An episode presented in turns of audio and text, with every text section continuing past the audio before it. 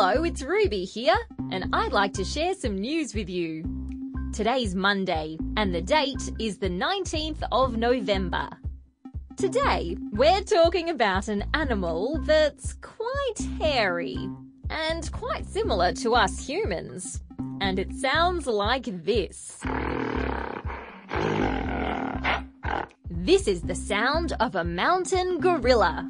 These guys are usually found roaming forests in Africa.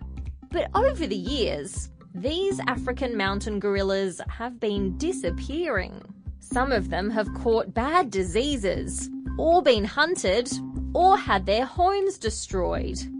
Luckily, people have been working hard to protect mountain gorillas, and now we've got some really good news.